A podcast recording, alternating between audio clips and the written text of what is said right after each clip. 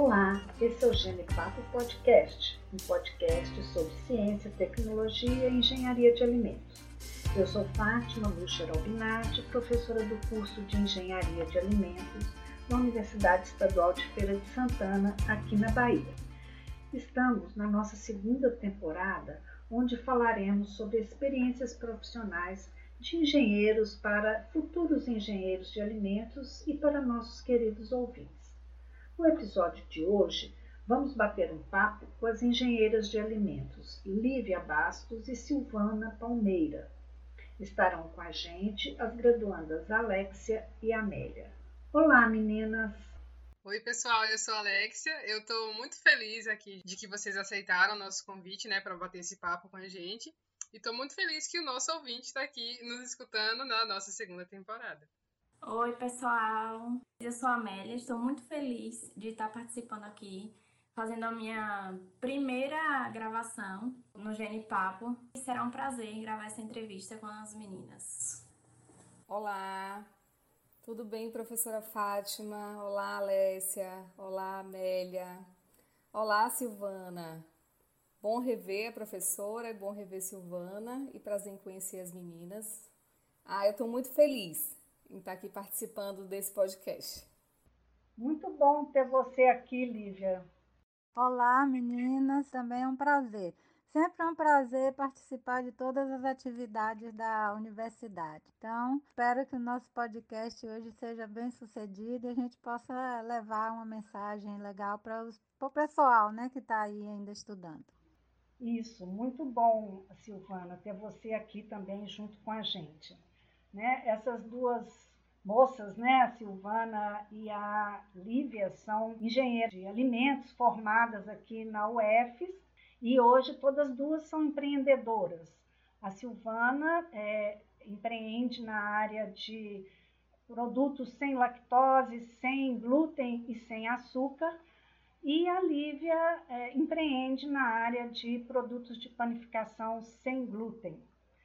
Então, meninas, eu gostaria de saber de vocês como foi o início da carreira de vocês. Explica aí para nossos ouvintes como vocês começaram a, a carreira de vocês, ou o caminho inicial mesmo para essa profissão. Então, eu fui da primeira turma de engenharia de alimentos. Na época a gente não tinha ainda muito conhecimento do que era o, o, o profissional de engenharia de alimentos mas eu associei a minha afinidade né, com, com a área de exatas, que eu já tinha uma afinidade com física, matemática, e a paixão pelos alimentos. Então, eu achei super interessante a, a proposta do curso e ingressei em 1999.1 Durante a graduação eu fiz alguns estágios, né? Fui monitora, inclusive, da professora Fátima na disciplina de análise físico-química de alimentos. Estagiei em laticínio e numa fábrica de sopa, uma organização né, social que distribuía sopa para as crianças carentes do estado da Bahia. E eu tive a oportunidade, né, no estágio, de mostrar um pouco dessa minha paixão pela engenharia de alimentos, dessa minha paixão principalmente pela área de pesquisa e desenvolvimento.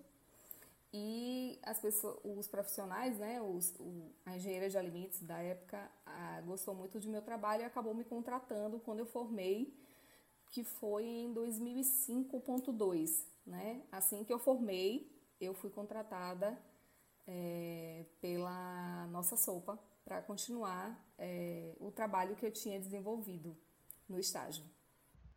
Olivia, você foi colega de Silvana também, né? Vocês também juntas faziam parte da primeira turma. E como é que foi isso para você, Silvana? Essa, essa motivação para o curso e o percurso no curso? Bem, eu sempre fui apaixonada por essa questão de alimentação e alimento, não se falava naquela época em alimento funcional nem nada. Eu sempre fui meio vegetariana, meio isso, meio aquilo, sempre muito ligada com essa questão de alimento, de comida natural e etc. Desde a minha adolescência. Mas é, a entrada no curso se deu. Eu já entrei já com filhos adultos. Quem me conhece sabe que eu cursei junto com minhas filhas, né? Minhas filhas estavam na universidade e eu acabando o curso também, fazendo junto com elas. Quem, quem foi da época lembra disso. Eu cursava, antes de me casar, engenharia química. Então, meu pai, eu fiz curso técnico de química na que hoje se chama Instituto é, IF Baiano, né? IF, é, Instituto Federal. Em seguida, é, não fiz estágio na época da escola técnica, já fui direto para engenharia química. Estando na engenharia química, resolvi me casar e fui embora para outro estado e lá nasceram minhas primeiras filhas gêmeas e eu abandonei praticamente tudo, estudo, carreira, tudo, porque elas nasceram, tinham problema de saúde, eu me joguei para cuidar dos filhos. E somente depois, quando meus filhos estavam adolescentes, foi que eu ingressei aí. E quando eu estava ainda no Paraná, é, abri o curso de engenharia de alimentos e eu me apaixonei. Eu digo, ah, mas é isso que eu queria fazer. Só que não fiz, lá eu fazia comércio exterior né? Lá, estava cursando comércio exterior lá no Paraná, na Universidade Estadual de Ponta Grossa. Mas aí surgiu uma, uma chance de meu marido, que é, era funcionário público federal, ser transferido para a Bahia, que era o meu sonho, porque eu fiquei 18 anos depois de casada fora da Bahia e eu sou de Salvador.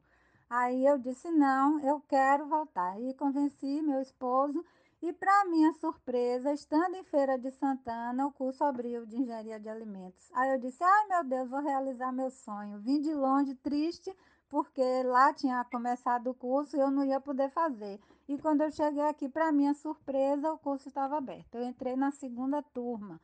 Eu fui um semestre depois de Lívia. Entrei em 99.2. E durante o curso, a, é, eu fazia orientação com Elisa, certo? Eu era é, orientanda de Elisa num projeto de implantação de boas práticas nas cantinas da universidade. Eu fiquei três semestres fazendo isso, fiz manual, dei treinamento ao, aos manipuladores de todas as cantinas, de, de todos os módulos. E aí surgiu uma vaga para trabalhar na Utiara nessa parte de implantação de é, de qualidade, certo? E aí só tínhamos a somente duas alunas tinham as qualificações que eram pedidas lá no estágio, que éramos eu e Carol, porque eles solicitavam que tivesse já feito, concluído algumas disciplinas. E somente eu e Carol tínhamos essas disciplinas. Aí é, fomos eu e Carol para essa entrevista de estágio. Aí chegando lá, o diretor da empresa é, falou sobre o que era o requisito e que ele precisava de estagiário, que eu acho interessante pontuar isso aqui para os outros alunos que estão hoje, né? Ele queria um estágio de oito horas diárias. E todo mundo que faz esse curso sabe que a gente não tem oito horas para dar de estágio, certo? Aí Carol ficou triste olhando para mim. Eu disse: Eu tenho uma contraproposta, porque eu sou muito ousada, né? Quem me conhece sabe que eu sou muito ousada. Eu disse: Eu tenho uma contraproposta. Você contrata nós duas, cada uma dá quatro horas. Aí ele ficou surpreso, né? Aí ele disse: Nós vamos pensar e vamos responder a vocês depois. E no outro dia ele já contratou, já chamou a gente para contratar como estagiário. E aí foi assim que ficamos.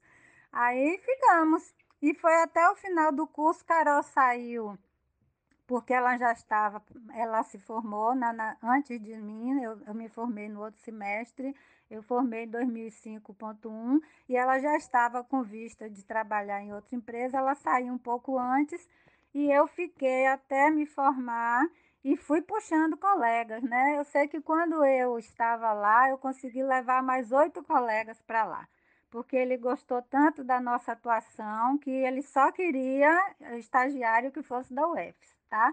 Tinha gente que escrevia de UFBA, de não sei aonde, mas ele criou aquela confiança no curso da gente e foi chamando. Vários passaram por lá enquanto eu estava. Neide passou por lá, é, Milton passou por lá, Maria Antônia, Cristiane, Cristiana, e foi muita gente, tá? Paulo de Tarso, enfim, foi muita gente para lá.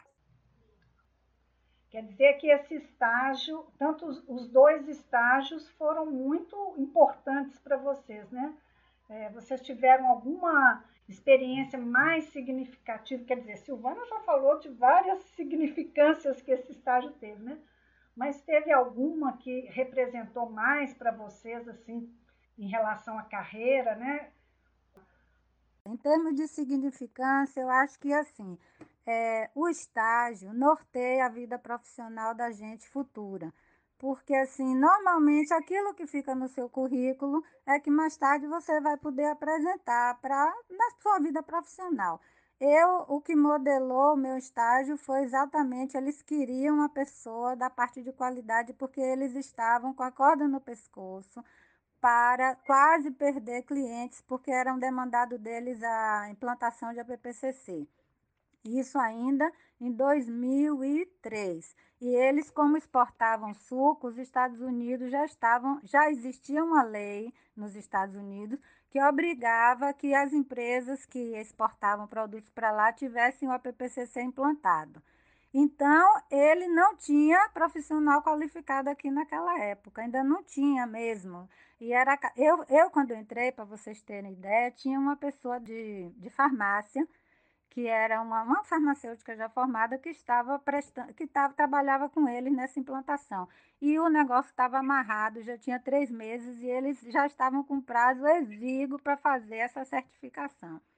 Aí eu me propus, era tudo em inglês, porque esses formulários, todo o processo tinha que ser feito escrito no idioma inglês, porque era tudo para exportação para a Europa. E até a questão do certificado foi feito com organismo externo, né? Foi feito, no caso, com um organismo da Suíça. Enfim, e aí eu me joguei, né? Porque eu lia bem inglês, escrevia bem inglês e aí, é, sabe aquela coisa, a pessoa certa no momento certo, no, no local certo.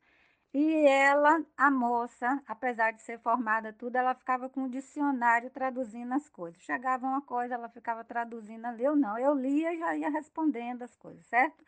E aí, o que é que aconteceu? Terminou que, assim, a moça foi demitida teve algumas coisas, problemas pessoais dela. E ele, apesar de estagiário, eu já fiquei contratada como coordenadora da qualidade e, e lidando direto com esse pessoal do exterior. Já era, era eu, tudo passava pela minha mão. E era eu quem respondia às auditorias. Com um mês que eu estava lá, nós fomos auditados pela Coca-Cola. Para vocês terem ideia, um, um questionário de 19 páginas, cheio de perguntas, porque esses questionários são imensos. E eu, são detalhes assim que são bem interessantes, né? É bom a gente pontuar que a gente vai e às vezes a gente nem sabe que vai ser tão demandado para tantas coisas, né? Então a gente tem que ir sempre com aquela com aquele aquele sentimento de dar o melhor que a gente pode. Eu acho que às, às vezes a gente pega um estágio achando que é uma coisa, ah, não, é um percurso aqui na minha graduação. Não, gente, às vezes ali você já vai ser demandado como profissional mesmo apesar de você estar estagiando. Você tá, eu sempre tive na minha cabeça que eu estava representando a instituição ali. Então, eu não pensava somente em mim. Eu sabia que era um desafio, que eu estava abrindo espaço para outras pessoas. Eu sempre fui assim, eu sou uma desbravadora em tudo que faço. Uma grande responsabilidade, né? Mas aí foi, foi assim. Aí eu já virei coordenadora da qualidade. Até o fim, até quando fiquei lá, fui coordenadora da qualidade. Eu acho que dessa fala dela aí, eu achei muito importante o fato de que ela já falava ou entendia muito bem o idioma, né? A gente percebe o tanto de oportunidades que a gente pode usufruir se a gente tem um conhecimento legal de outro idioma, principalmente o inglês. Então, é uma dica de graduação para as pessoas que estão se graduando ainda, procurar se, se conhecer melhor, né?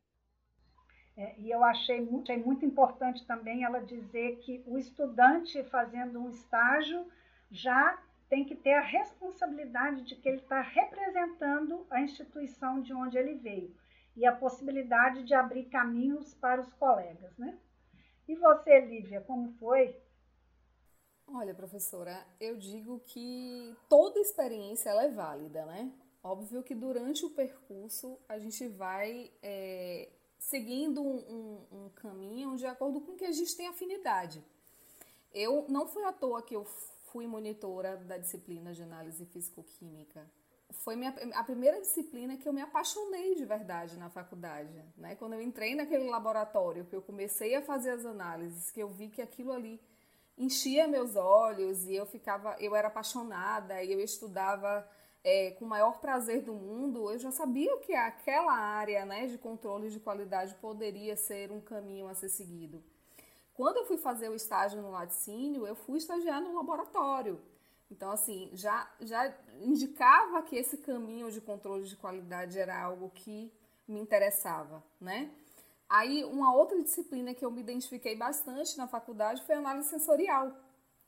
E no meu estágio supervisionado, um dos trabalhos que eu fiz foi de desenvolver, né, aprimorar o, a sopa, né, aprimorar o produto nossa sopa.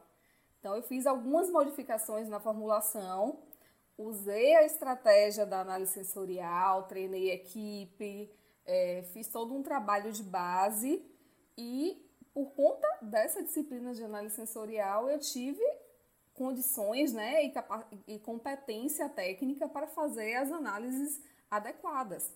Então, tudo que a gente. É, todo o meu trabalho né, de estágio e de monitoria é, foi fruto da, da afinidade que eu tive com algumas disciplinas.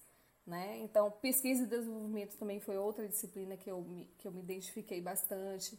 Então, hoje, inclusive, a área que eu mais gosto de atuar dentro da minha empresa é na área de pesquisa e desenvolvimento, é na área de desenvolvimento de novos produtos.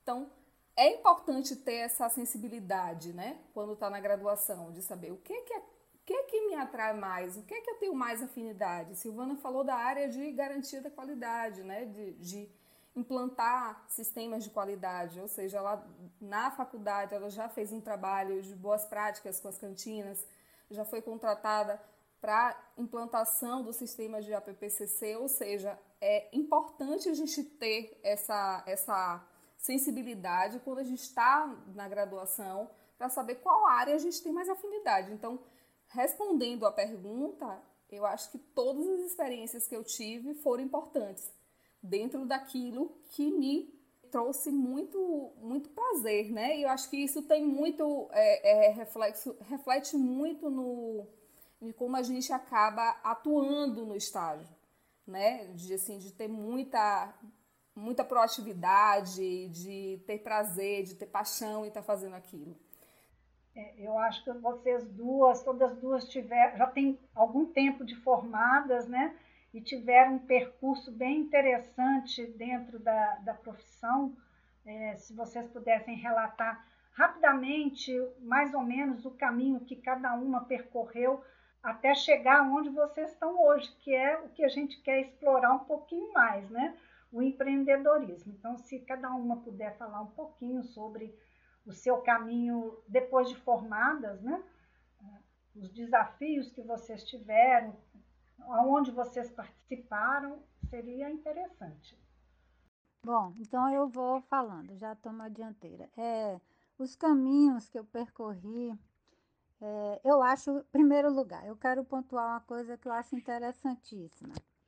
O nosso curso é um curso que ele tem um amplo espectro para a pessoa poder trabalhar. Muito. Você pode trabalhar em N coisas que você quiser. Eu trabalhei em um monte de coisa. Eu nunca imaginava, eu não me imaginava trabalhando em indústria, mas foi lá que eu caí, certo? E fiquei. Fiquei nessa empresa até me formar, trabalhei mais um ano e meu trabalho chamou atenção e o concorrente ficava me assediando, me mandava mensagem quase todo mês querendo que eu fosse para outra empresa. E eu gostava muito, porque foi aquela empresa que eu trabalhei que me acolheu, eu era respeitada naquele grupo, eu estava trabalhando no meio entre meus colegas de, de faculdade, éramos todos ali traba trabalhando junto, era uma festa, né? Todo dia naquele horário de almoço era uma festa. Mas aí eu fui nas férias conhecer essa outra empresa. que tinha, era de maior porte ainda do que a que eu já trabalhava, né? Para vocês terem ideia, eles tinham cinco plantas, trabalhava com, com ultrafiltrado, trabalhava com concentrado, trabalhava com polpa, trabalhava com, com embalagem de longa vida, que eram aqueles suquinhos já de, de prontos para ir para criança. Enfim, era enorme. Trabalhava com 32 frutas diferentes. E aí eu fui conhecer. Quando eu fui conhecer, eles, é, você fica com a gente, não fica com a gente? Eu disse, fico. Porque eu amei aquela planta ali. Eu não me, eu não me imaginava, eu era uma pessoa que eu não me imaginava trabalhando em indústria. Só que, como eu disse a vocês, eu sempre fui ousada, né? Então, como é que eu trabalhei na indústria? É uma coisa inédita que eu não vi ninguém fazer isso ainda. Eu disse a eles, eu só quero, eu quero fazer meu mestrado, desde a outra. E aí eles disseram, ah, mas fazer o mestrado eu disse, é, eu quero continuar a vida acadêmica e tal. E aí eu quero trabalhar só três dias na semana e quero fazer mestrado em dois dias. E eles aceitaram. Ousada demais. E eles aceitaram. E eles pagavam meu transporte, minha refeição, e eu não tinha que repor aqueles dias que eu estudava. Então, uma mensagem que eu tenho a vocês, não sejam medrosos, não. Por mais que tenha desemprego e tudo, vá atrás de seus sonhos. Se você não correr atrás de seus sonhos, ninguém vai dar o sonho que você quer de mão beijada. A gente tem que ser ousado mesmo, sabe? E me deram. E eu fui para outro e falei a mesma coisa. Eu disse: Olha, eu já estou fazendo meu mestrado, eu só imponho essa condição. Eu quero meus dois dias liberados.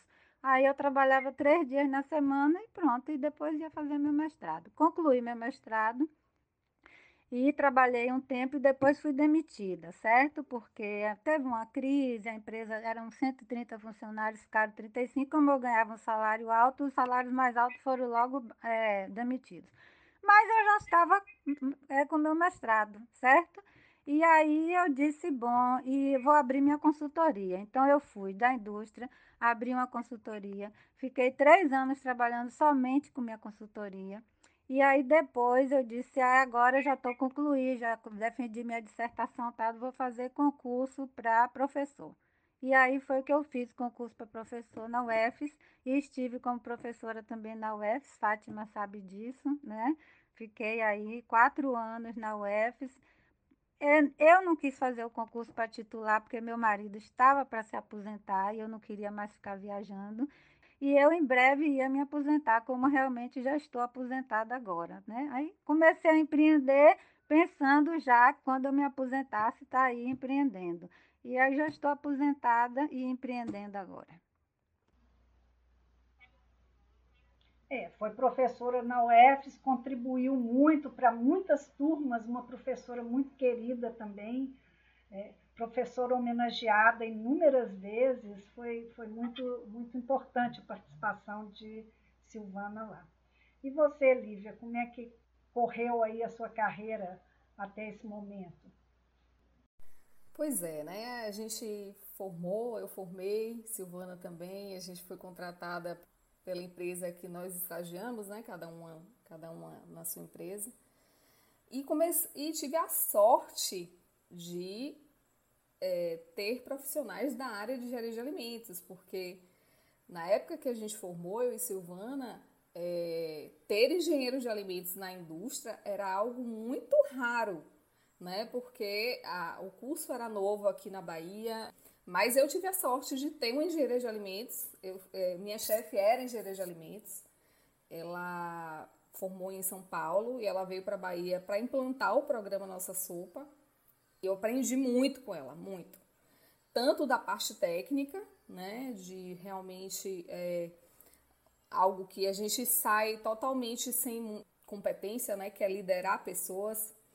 Então, assim, eu tive a oportunidade de aprender muito com ela, liderar pessoas. E na parte de gestão, que foi onde eu tive a minha afinidade, né? Eu tinha, tinha muita afinidade na parte técnica, na área de controle de qualidade, de análise sensorial, de análises físico-químicas, microbiologia também. Mas a parte de gestão é algo muito interessante, né? Porque a gente precisa aliar a competência técnica a liderar pessoas. E a gente vive rodeado de pessoas. A gente não, não trabalha na frente do computador, né?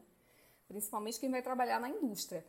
A indústria é formada por pessoas, né, que estão ali atuando, tão, ou estão manipulando alimentos, ou estão é, monitorando equipamentos, né?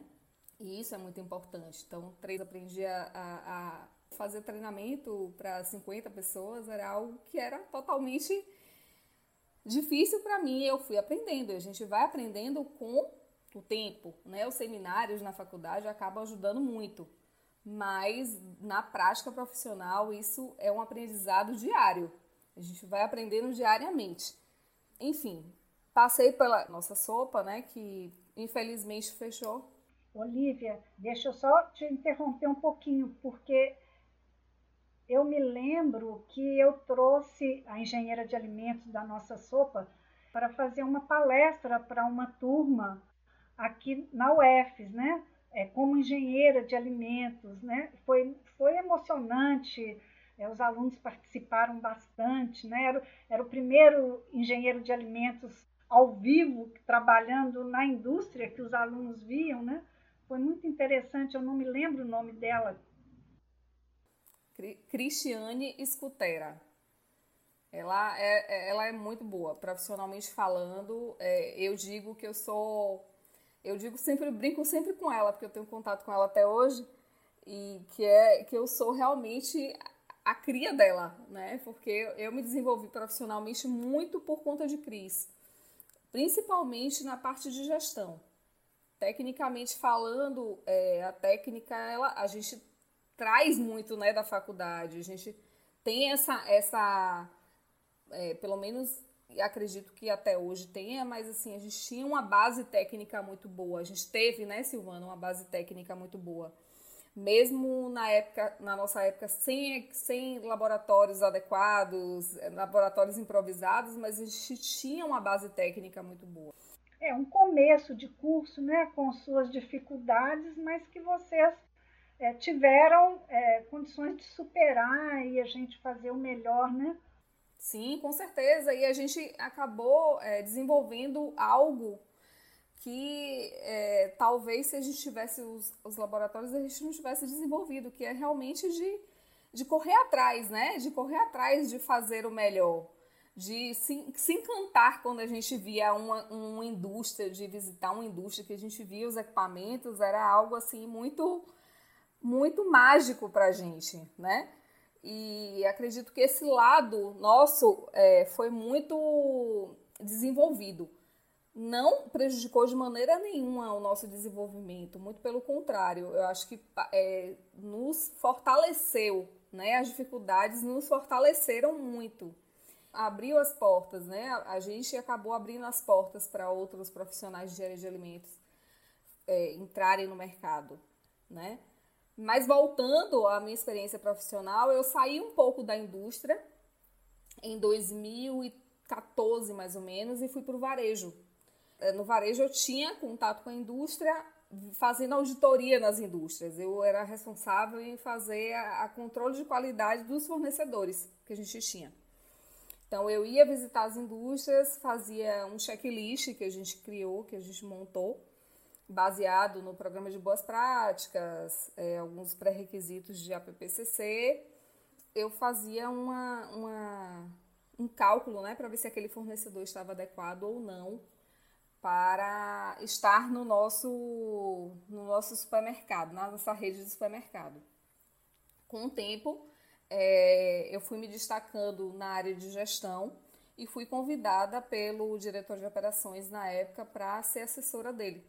Então eu saí totalmente da área técnica e fui para a área de gestão mesmo. Então saí da, da, da visita do, das indústrias para é, realmente atuar na venda da, dos produtos que a gente, que a gente comercializava. E então, em 2018, a, a empresa ela foi vendida e todos os funcionários foram demitidos da empresa que eu trabalhava. E eu me vi numa situação que eu estava com um cargo um pouco né, acima do que o mercado estava oferecendo.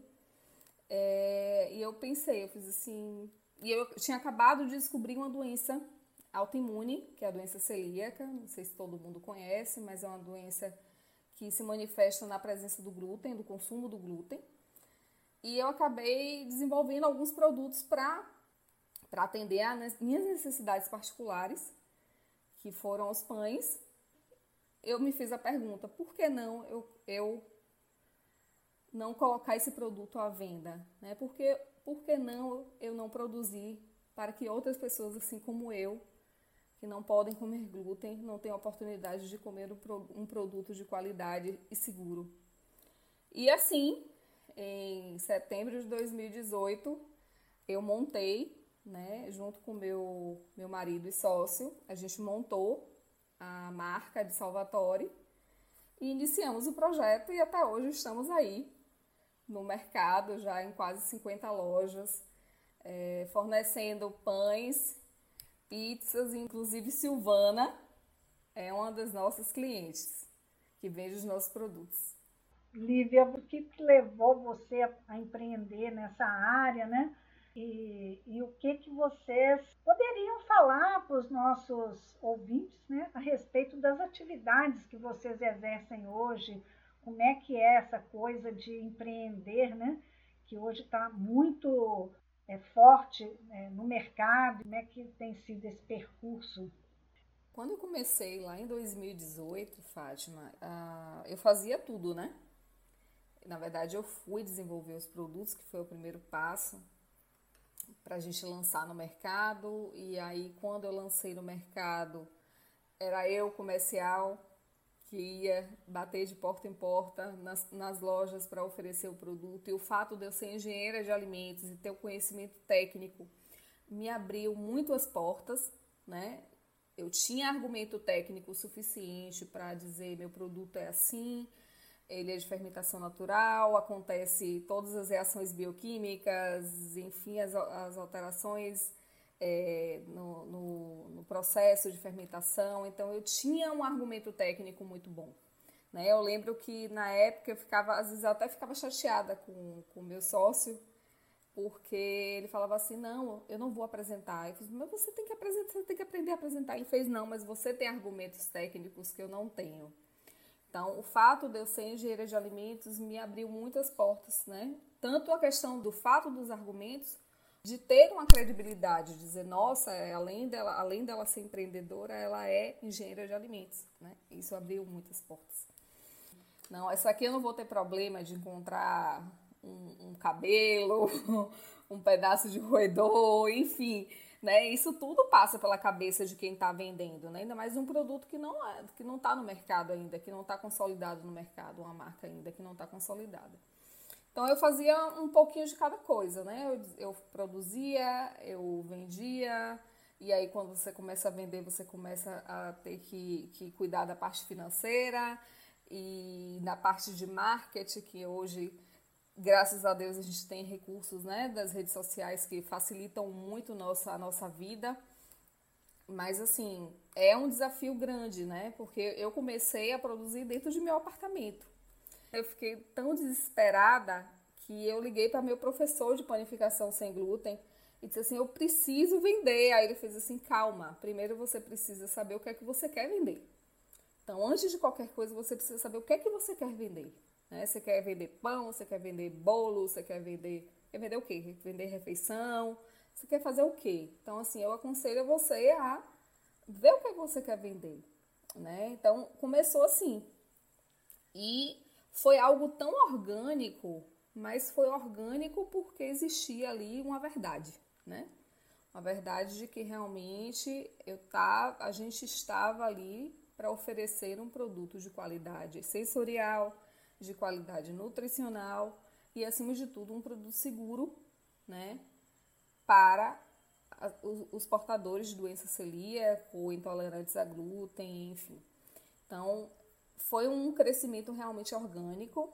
À, à medida que a gente ia é, vendendo a, a, propaganda mais importante de todas, que foi a boca a boca, né? Foi um lojista falando para o outro, que foi falando para o outro, que foi falando para o outro. E a gente foi conhecendo é, produtores também locais que indicavam a gente para algumas lojas e isso foi crescendo, essa rede ela foi ampliando, foi crescendo organicamente até que chegou um momento que meu apartamento não dava mais, né? Todo mundo sabe que pão é volume. Então, assim, eu tinha um quarto do meu apartamento se transformou num, num resfriador. Era estantes de, de era estantes de, de resfriando pão e o prédio era tomado por um cheiro absurdo de pão. Minha vizinha de baixo me interfonava perguntando o que é que estava acontecendo, se eu estava fazendo pão, que ela queria pão. Enfim, aí eu tive que sair do apartamento e alugar um, um imóvel maior, né, que eu consegui adaptar à, minha realidade do, no momento. E tô nesse imóvel até hoje e assim, o imóvel, cada dia, cada dia que passa a gente abre mais um vão. Eu gostaria de pontuar aqui na fala das meninas.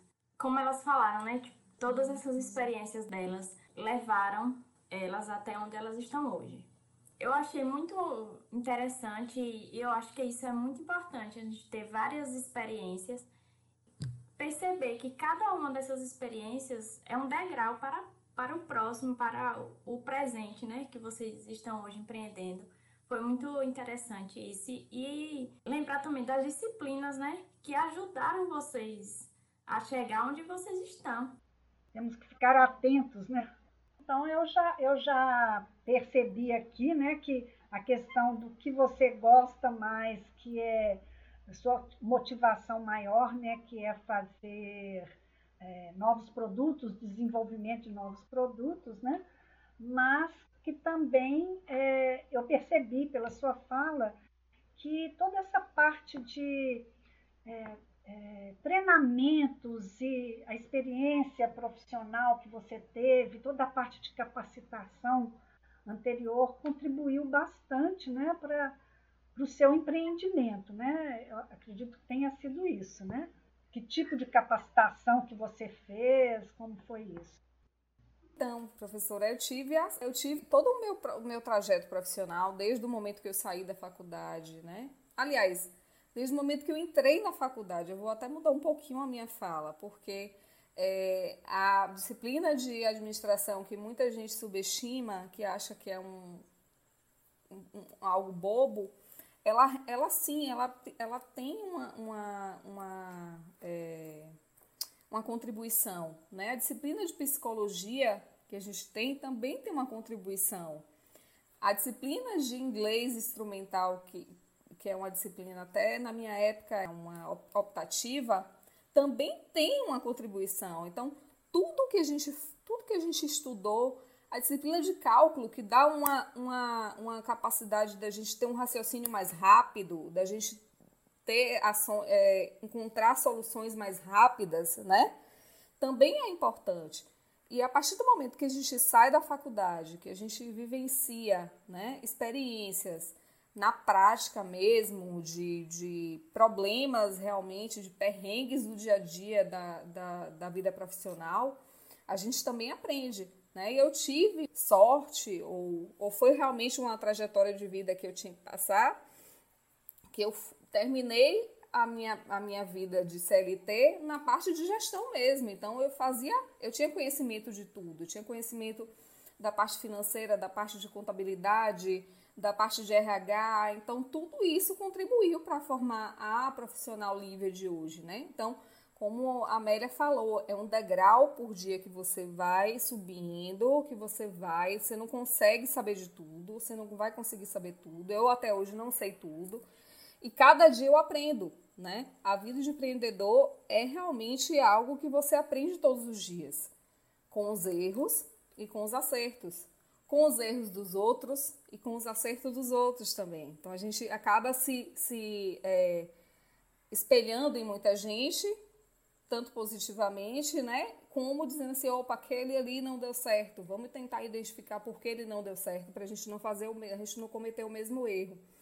Né? Então, a minha formação hoje ela é multidisciplinar. Eu tenho a parte técnica, é, hoje eu praticamente é, não, não produzo, hoje eu já tenho pessoas que produzem por mim, né? Eu já tenho uma, uma equipe pequena, mas já tenho.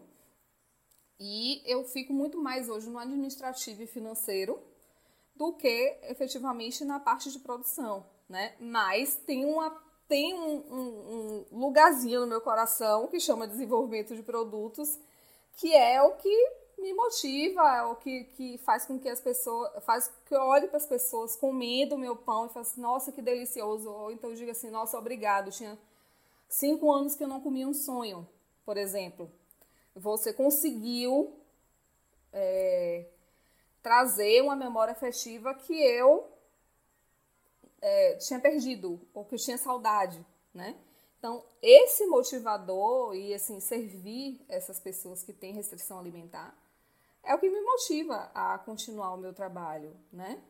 Óbvio que a, é, a parte técnica pesa, mas hoje o lado, lado gestora de Lívia é muito mais visto do que o lado técnico. Não que o lado técnico tenha sido esquecido e nunca mais, nunca vai ser esquecido. Porque graças a ele foi que as portas se abriram para mim, né?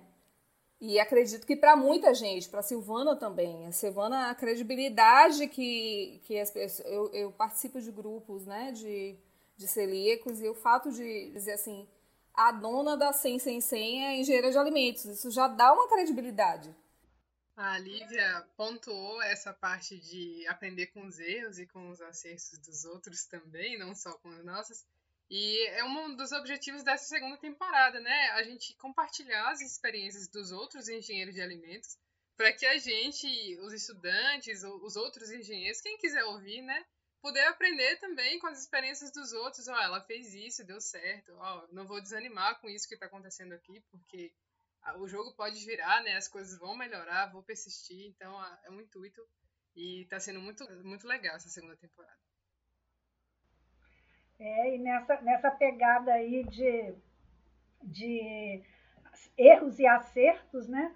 E de investir nas coisas, eu passo para Silvana. Eu sei que Silvana já fez muita coisa também, né, Silvana? Já acertou muito, já errou muito, e, e já desde o tempo que ela gosta das, da, dos produtos naturais, não come carne, e ela vai investindo nisso aí há bastante tempo. Conta aí para gente como foi esse percurso, essas, essas motivações suas, Silvana. Então, é, eu é, sempre fui apaixonada, não é por comer, por comida, né? Por, por conhecer comida. Minha família, eu tenho quatro filhos, então assim, era festa.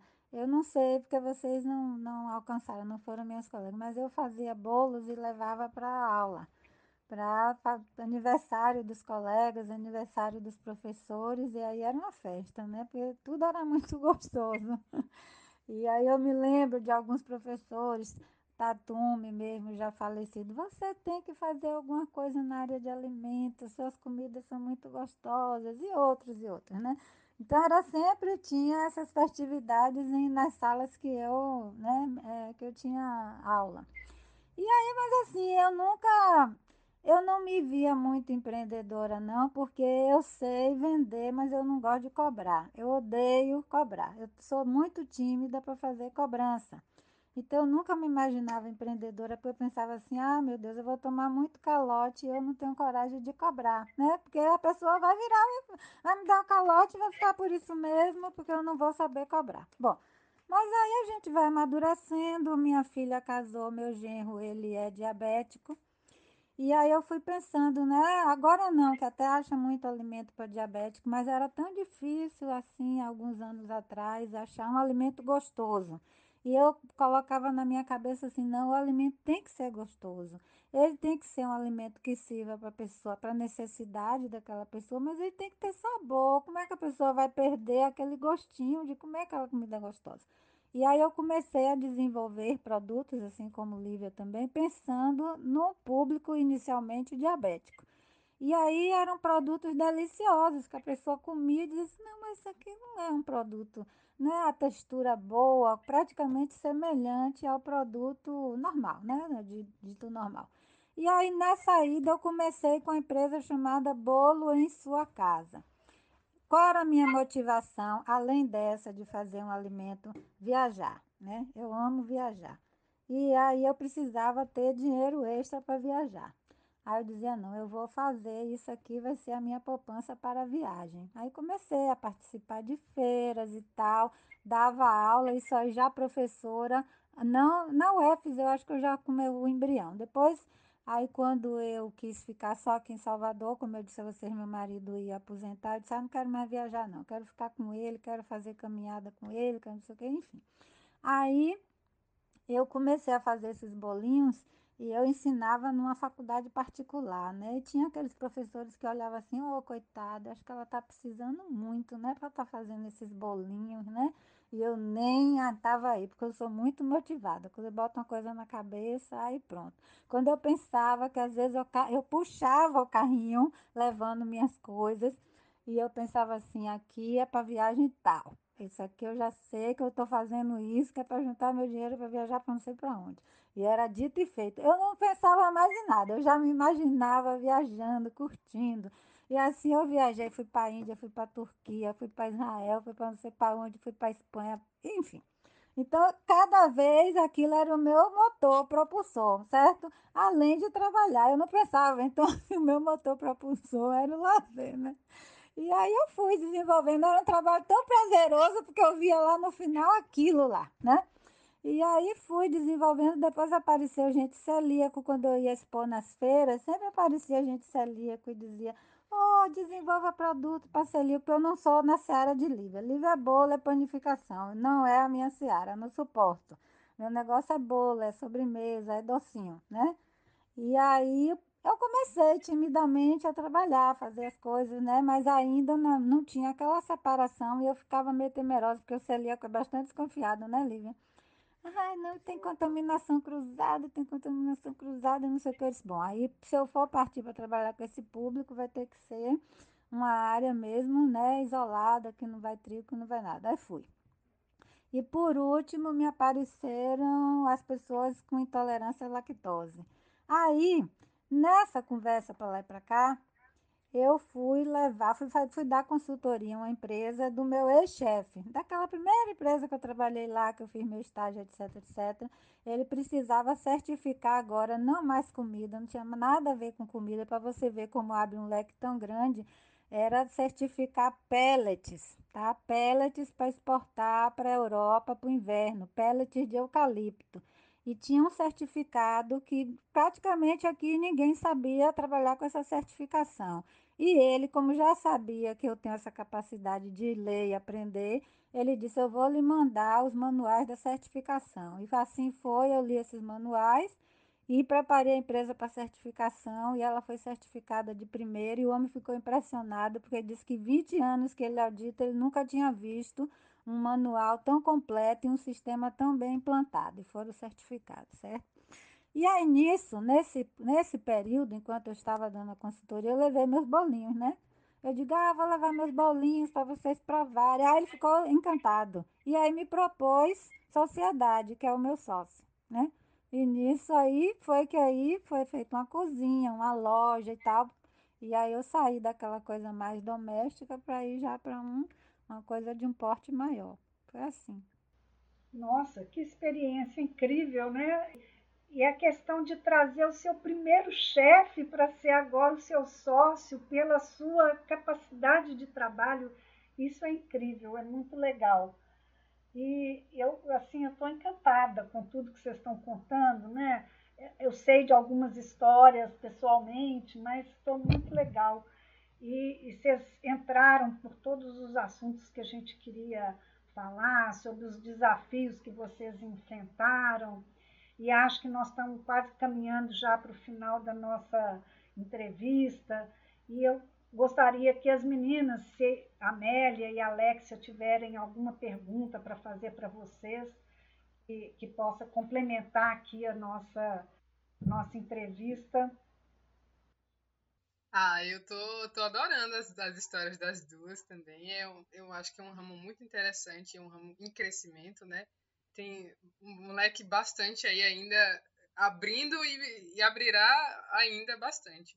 Eu queria saber, fiquei pensando quando vocês estavam falando, se vocês podem pontuar a principal dificuldade que vocês sentiram quando vocês começaram a trabalhar com esses produtos mais restritos, né? Porque a gente sabe que os produtos convencionais, do, da história dos alimentos mesmo, eles têm glúten, eles têm açúcar, eles têm, então, lactose também, né? Qual foi a principal dificuldade que vocês enfrentaram nesse mercado novo? Então, Alexia, é... o que eu mais tive dificuldade foi de encontrar insumos certificados, né? Porque, assim, é pensando numa, na panificação, especificamente na panificação sem glúten. Quando a gente fala no glúten, a gente fala num, num produto único, né? É, o, o, glúten ele é uma rede que tem inúmeros, inúmeros traz inúmeros benefícios ao, à panificação, vou falar especificamente da panificação, tá? Ele traz pro, é, inúmeros benefícios no, no, pro produto final, né? Maleabilidade, elasticidade, estrutura, enfim, é muita coisa. Quando você tira esse essa proteína, né? Falando assim, essa proteína, ela, o que que você, que que você coloca? Como é que você vai colocar um outro produto, né? Um outro, um, outro, um substituto para isso? E é, na panificação sem glúten a gente não trabalha com a farinha única, a gente trabalha com um mix de farinhas, né? Que a gente tem um variedade imensa hoje. A gente tem farinhas proteicas maravilhosas, farinha de quinoa, trigo sarraceno, enfim, um, um leque grande. E, mas a gente também precisa trazer um amido, a gente precisa trazer uma fécula, a gente precisa trazer alguns outros componentes importantes, né, para fazer uma, uma estrutura parecida com a do glúten, porém nunca vai ser igual, porque o glúten ele é único e a rede de glúten ela é única. Mas a gente consegue trazer algumas características muito interessantes, né? Só que você, quando a gente começa, hoje em dia eu não posso, eu, eu não tenho o que reclamar, né? Porque hoje eu compro direto da fábrica, é, farinha de arroz eu compro direto da fábrica, fécula de mandioca eu compro direto da fábrica. Mas quando eu comecei, que eu não tinha condições, né, de comprar uma quantidade grande direto da fábrica, é, era muito complicado encontrar no mercado farinhas certificadas que me trouxessem né, uma segurança para eu vender para o meu cliente. Então, eu, eu tive que ralar muito para encontrar produtos que, que fossem seguros, né? Porque a gente encontra muito produto a granel, é, o granel ele é contaminado, e, enfim. E o que a gente encontrava também no mercado, no supermercado, era muito caro e acabava não compensando. Então, foi realmente a minha maior dificuldade, né? Quando a gente começou, foi isso. Agora sim, tem inúmeras outras dificuldades no, no, do empreendedor, independente do qual área ele atue, né? Mas especificamente no ramo que eu escolhi, esse, essa foi a minha maior dificuldade. Conhecer os fornecedores com é, garantia de qualidade, né? Certificados. Muito importante. Um produto de qualidade. E você, Silvana? O que eu achei difícil foi convencer as pessoas que não degustavam o produto que aquele produto era gostoso, porque era uma desconfiança tremenda, era um preconceito enorme. Aí você chegava, eu fiz, fiz muita feira, né? Sempre em feiras, tanto feiras é, abertas como feiras em órgãos públicos. E as pessoas olhavam com aquela cara de nojo, sabe? Porque elas acham que deve ser horrível, um produto que é sem, sem açúcar, sem glúten, sem lactose. Ainda perguntava, tem gosto de que isso? Eu dizia, você que vai dizer, aqui tem degustação. Tinha gente que olhava com aquele nojo assim, como se sai fora, que eu não vou botar isso em minha boca. Mas, à medida que alguns se aventuravam e tinham essa coragem, o olho chega, ficava crescido assim, de surpresa mesmo, né? E aí aquela surpresa ia contaminando às vezes os vizinhos e tal. Sempre foi muito difícil essa penetração, muito. Mas hoje não tem mais esse preconceito, porque tem a questão do boca a boca. Um vai dizendo, é gostoso. Olha, eu já cansei de ouvir gente comer o brigadeiro, que é o brigadeiro sem, sem, sem, e dizer assim, mas minha, o seu brigadeiro é mais gostoso do que o tradicional. Eu disse, pois é, tá vendo? Eu me lembro que tinha passou meses, ela olhava na banca, via os outros ficava pensando assim, ah, será que eu vou comer no dia? Aquela, o olho da mulher ficou assim, cresceu e brilhou, sabe? E aí, depois disso, ela passou a comprar toda semana. Ela comprava, não era pouca coisa, não, fazia a feira dela. Então, assim, para mim, o que foi difícil foi desmistificar o cliente, ele entender que aquele produto podia ser tão gostoso, tão uma experiência, né? Aquela experiência podia ser tão prazerosa quanto comer o natural. E você sabendo que aquilo é saudável, melhor ainda. Então, a gente o pessoal já diz hoje, esse eu vou comer sem culpa. E aí, né? Come mesmo. Então foi esse, para mim foi esse o desafio. É, eu tenho uma pergunta também. É, foi muito bom ouvir vocês, as experiências e, e tudo.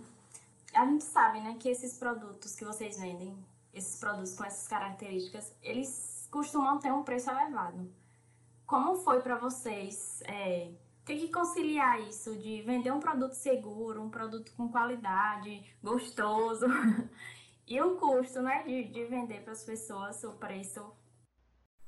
Então, Amélia, é, a gente tem que entender que, primeiro, o produto ele tem que estar adequado ao que o mercado pratica, né? Então, assim, é um produto caro, mas o mercado pratica esse preço, né?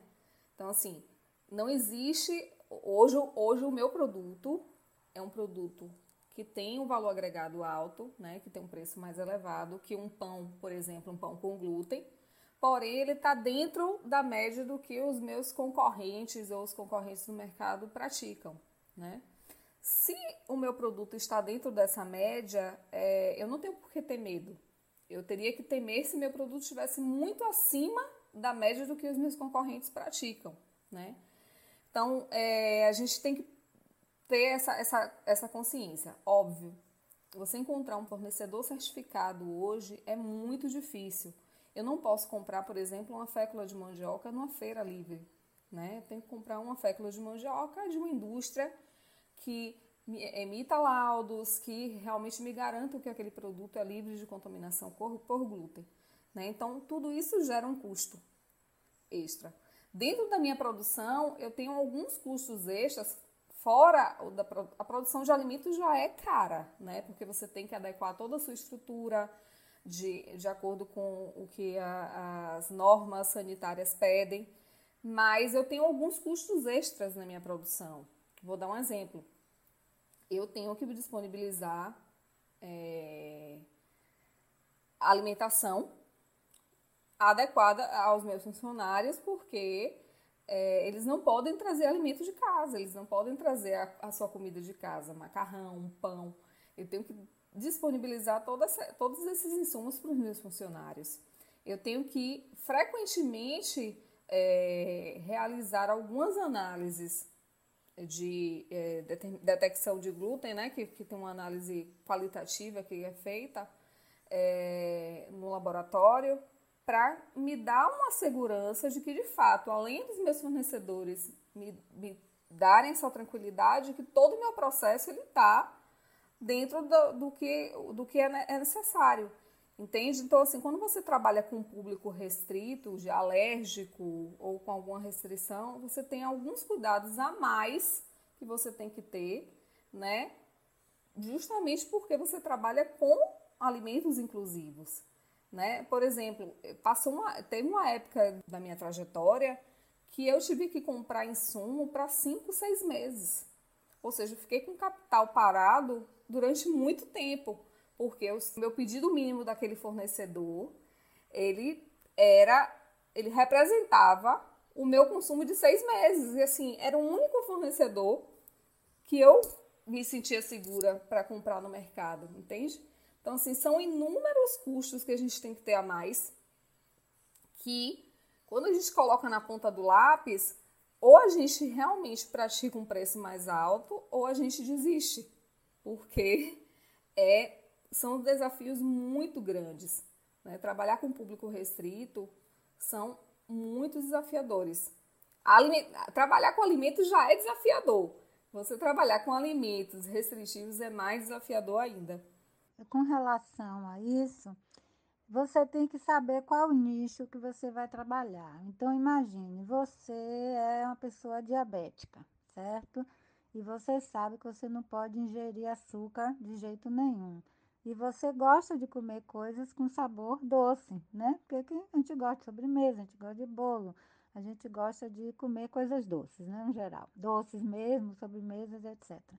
E você sabe, qualquer um que for no mercado sabe o, o preço de um adoçante, certo? O próprio consumidor, ele também está acostumado a comprar e ele sabe o preço de um, de um insumo desse. E se ele quiser comer alguma, do, alguma coisa com sabor adocicado, ele sabe que vai ter que pagar mais por aquilo, ou ele não vai comer o alimento dele com sabor adocicado, ou seja, ele sabe que vai ter que pagar mais por aquilo. Então, o nicho que eu trabalho é um nicho que tem consciência disso quanto é o preço de um xilitol, quanto é o preço de uma sucralose, quanto é o preço de um eritritol, de um maltitol. Ele tem, ele sabe, porque para ele comprar para consumir na casa dele, ele já tem consciência do preço disso. E, obviamente, ele entende que para ele comprar o produto de um outro que vai revender, para ele vai fazer, ainda tem o, o trabalho de elaboração e tal. Então, assim, eu não tenho até tanta dificuldade com essa questão de preço, porque já é um nicho dedicado, né? mais até do que o celíaco. Acho que o diabético, que o diabético ele não pode mesmo. O celíaco também sabe disso, mas diga as farinhas são até mais baratas do que os adoçantes. Para mim, tipo assim, a farinha especial não é uma coisa caríssima. Porque hoje, quanto é que eu pago? É um, um quilo de xilitol, está entre 60 e 70 reais. Entendeu? E o xilitol é usado na mesma proporção do açúcar. Veja bem. Você bota duas xícaras de açúcar, você tem que botar duas xícaras de xilitol. Então, assim, ele, a pessoa tem consciência disso. A substituição da farinha não é tão cara para mim do quanto o adoçante, né? Então, como eu comecei com diabético, esse desafio para mim já estava já tava resolvido. Então, assim, meus produtos, a pessoa sabe que não pode ser daquele preço, não pode ter o mesmo preço. Se você paga de, sei lá, 12 reais num bolo, no meu você vai pagar por uma fatia de bolo. Não é um bolo inteiro que vai custar 14 reais, é uma fatia que vai custar 14 reais, entende? Assim, então, o público que eu trabalho, ele tem consciência disso. E olha que assim, tanto, não estou falando aqui que é livre porque eu compro na mão dela. Não são produtos caros em hipótese nenhuma. Não são mesmo. Porque ela, ela, e outra coisa, o nicho que ela escolheu foi para loja. Ela não vende direto ao consumidor que ela sabe que tem que colocar no preço, que para revenda ainda vai ter ainda, você vai colocar a sua margem também. Então, ela escolheu trabalhar com esse público, já eu escolhi trabalhar com o consumidor final, né? Então, assim, tudo isso, quando a gente é empreendedor, você já tem que ter o estudo de mercado. Quem é que você vai atingir? Qual é o nicho de mercado? Aí você vai ter que correr atrás de fornecedores que você consiga ter uma margem, porque ninguém vai abrir um negócio para não ter margem. Você não vai trabalhar para não sobreviver daquilo, certo? Então, tudo isso tem que estar já, por isso que antes de empreender, é bom que a pessoa tenha muita maturidade. Empreender não é muito fácil, né? Eu acho, hoje, vocês querem que eu fale, para mim, eu, o meu doutorado foi empreender. Não existe. Eu nunca aprendi tanto na minha vida quanto esses anos que eu tenho empreendido. Eu já fiz o mestrado, fiz seleção para doutorado, me preparei, etc. Sou uma estudiosa, né, Lívia? A gente não para nunca mais de estudar. Para empreender, você tem que, porque assim, o mercado é uma coisa muito dinâmica, os produtos sempre estão aparecendo novidades para tornar o produto assim mais aceitável, mais palatável, para você reduzir os seus custos. Vai aparecendo muita novidade, então assim, é o tempo inteiro estudando. Eu que eu compro de curso, vocês não têm nem noção. Isso aí, grandes empreendedoras, né? Vocês vão poder encontrar os deliciosos pães e produtos de panificação da de Salvatore, né, da Lívia, nas loja, na loja da Sensem, da Silvana, né? E em várias cidades também, né, é, Lívia? Gente, esse nosso encontro aqui foi muito gostoso, adorei conversar com vocês, acho que nosso público também. E nós vamos encerrando nossa, nossa entrevista aqui com, ai, com muito carinho e com muita alegria de ter tido vocês aqui com a gente nesse momento. Muito obrigada, Lívia, obrigada, Silvana, Amélia, Alexia e os nossos ouvintes.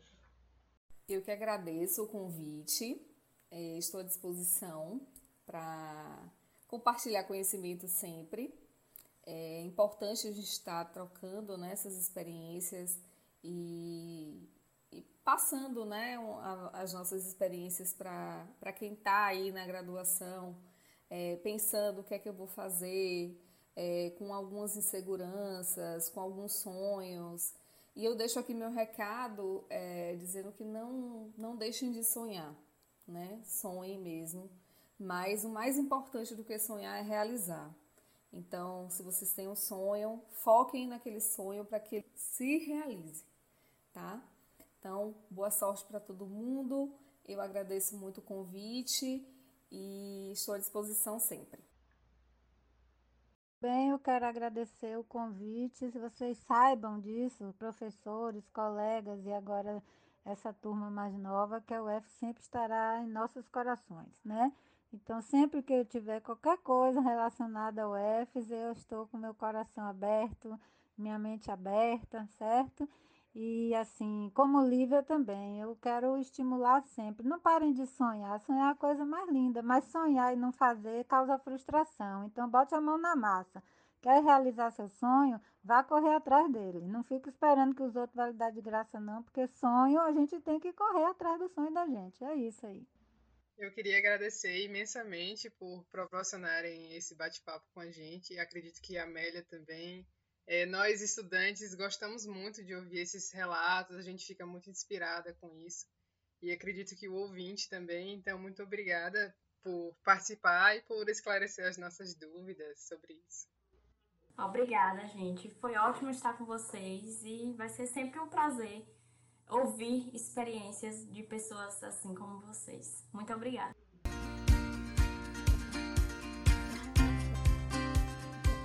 Lembrando que vocês poderão interagir com a gente nas redes sociais através do Instagram, arroba Genipapo Podcast, e do e-mail, podcastgenipapo.gmail.com, enviando suas dúvidas, curiosidades, elogios e críticas será sempre uma alegria essa troca com você.